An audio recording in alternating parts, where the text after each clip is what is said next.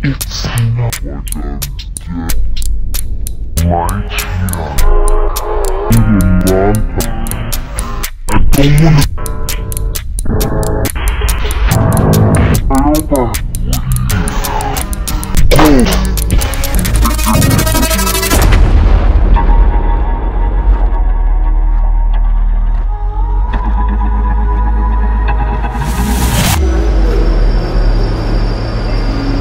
Imagine being 14 years old, stacking your books, filing your homework before properly storing it in your backpack.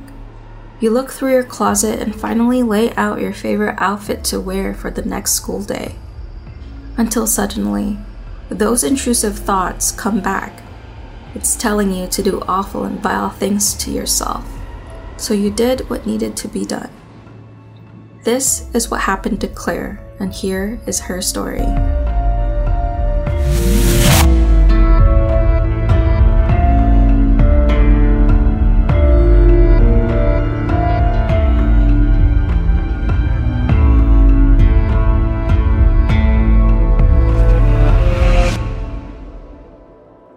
Claire Elena Miller was a 14 year old girl who resided with her family in Manheim Township, Pennsylvania. Her parents are Mark Miller and Marie Miller, and she had an older sister, 19 year old Helen Miller. The family lived a prosperous life, and the siblings attended one of Pennsylvania's most expensive schools, the Lancaster County Day School. Just like any other teenager, Claire loved to do TikTok videos. Her videos are wholesome and just her lip syncing to sad pop songs, reenacting popular anime memes, or dancing around her room. Claire gained notoriety on social media, particularly TikTok, using the username Spirit and Such Consulting. She had thousands of followers and millions of views. However, after these series of events, TikTok eventually removed Claire's page. Meanwhile, Helen Miller, her sister, was a 19 year old girl with a disability, cerebral palsy. Helen and Claire were cordial with one another. They were close, just as close as house sisters would be. In fact, when Helen was ill, Claire would visit the hospital and take care of her. Then, on February 21st of 2021, Helen, per usual, tucked herself in bed and eventually fell asleep. However, Claire had other plans. She went to the kitchen to fetch a sharp knife, and without thinking twice, she stabbed her older sister Helen in the neck multiple times, a total of seven times, twice in the jaw, three times in the neck, and twice in the chest. Helen bled profusely from her neck, so much so that it covered every inch of her bed. In an attempt to cover the blood from Helen's wound, Claire threw a pillow over Helen's face. All of this happened while their parents slept just a few rooms away. After the murder, Claire left the house and tried washing her bleeding hands in the snow. She texted her friends telling them, I'm sorry guys, I killed my sister, then waiting six minutes before calling the authorities. At 1:08 a.m., she called 911 and told the Manheim Township emergency dispatcher that she had killed her sister. Police arrived at the 1500 block of Clayton Road within 5 minutes and found Claire waiting outside barefoot in the snow, covered with blood while crying. And eventually she admitted that she murdered her sister. Blood was seeping from Claire's hands and bottoms, and the snow beneath her can be seen covered with blood. I stabbed my sister, Claire said again. The police first suspected that there might have been another perpetrator, but when they went inside into Helen's room, it was obvious that there was only one suspect. Helen was found on the bed with sheets and a pillow covered with blood, and a huge knife was discovered protruding out of her neck, directly above her chest. Police attempted to revive Helen but were unable to. The police then announced Helen Miller's passing at 4:45 a.m. Claire, meanwhile, simply kept repeating that she had murdered her sister. When Mark and Marie Miller opened their eyes, a barrage of policemen were already inside their home, they were horrified by what they saw. Claire was taken by Lancaster police to the neighborhood police station where she was interrogated.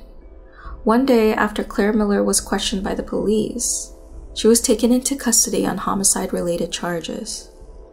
The night of the murder was an unusual night.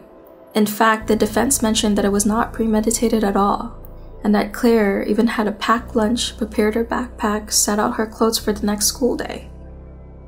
They claimed that Claire began hallucinating, and these hallucinations were so bad that she was texting a peer about it, and the peer encouraged Claire to focus on the computer screen instead, since she would have bad thoughts whenever she looked away. The defense team maintained that the murder occurred due to the voices inside of Claire's head. The voices apparently were degrading her and told her to kill herself, and when she was killing her sister, she thought that she was defeating the hallucination the entire time. The defense team was trying to paint a picture of a gifted child who struggled with mental illness. After all, Claire was an award winning student who served as the student class president. Despite the defense team's obvious urge for a lighter sentence, the prosecution illustrated a privileged juvenile who showed no remorse. In fact, not long after the murder, Claire said, and I quote, I would have killed someone sooner if I knew I was going to get McDonald's. Authorities also watched Claire's actions while in juvenile detention cell, where she did not act at all distraught, sad, or upset. Claire even began talking about horror movies after a police officer's phone rang and played the theme from the 1978 slasher movie Halloween. She responded to the phone notification saying, I'm Michael Myers, my sister. Claire and Helen's mother, Marie Miller, ultimately testified and said in court, We love both of them. I know Claire did not mean to do this. We lost Helen and we don't want to lose Claire too. We don't want her to be punished not get help, and be put away for a long period for something that was out of her control. We can't lose her too. The mother continued to beg, saying, Helen had times where she was in pain, and Claire did all that she could to help her feel better. Psychiatrists Anila Can and Susan Rushing testified that Claire lived with auditory hallucinations, which told her to cut her own throat the night of her sister's death. They diagnosed her with major depressive disorder, anxiety, and psychosis due to gender dysphoria, bullying, and the pandemic. The defense closed their argument saying, Even our best and brightest children have demons, and we need to deal with them. But the prosecutors responded with evidence showing long term homicidal ideations instead of psychosis, citing the thousands of text messages from Claire herself expressing the desire to hurt someone. They said, Claire had it all, but ultimately she was obsessed with homicide.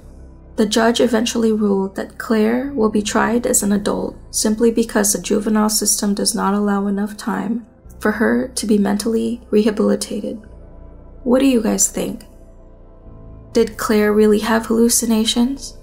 Or did she plan this all along? Let me know down in the comments.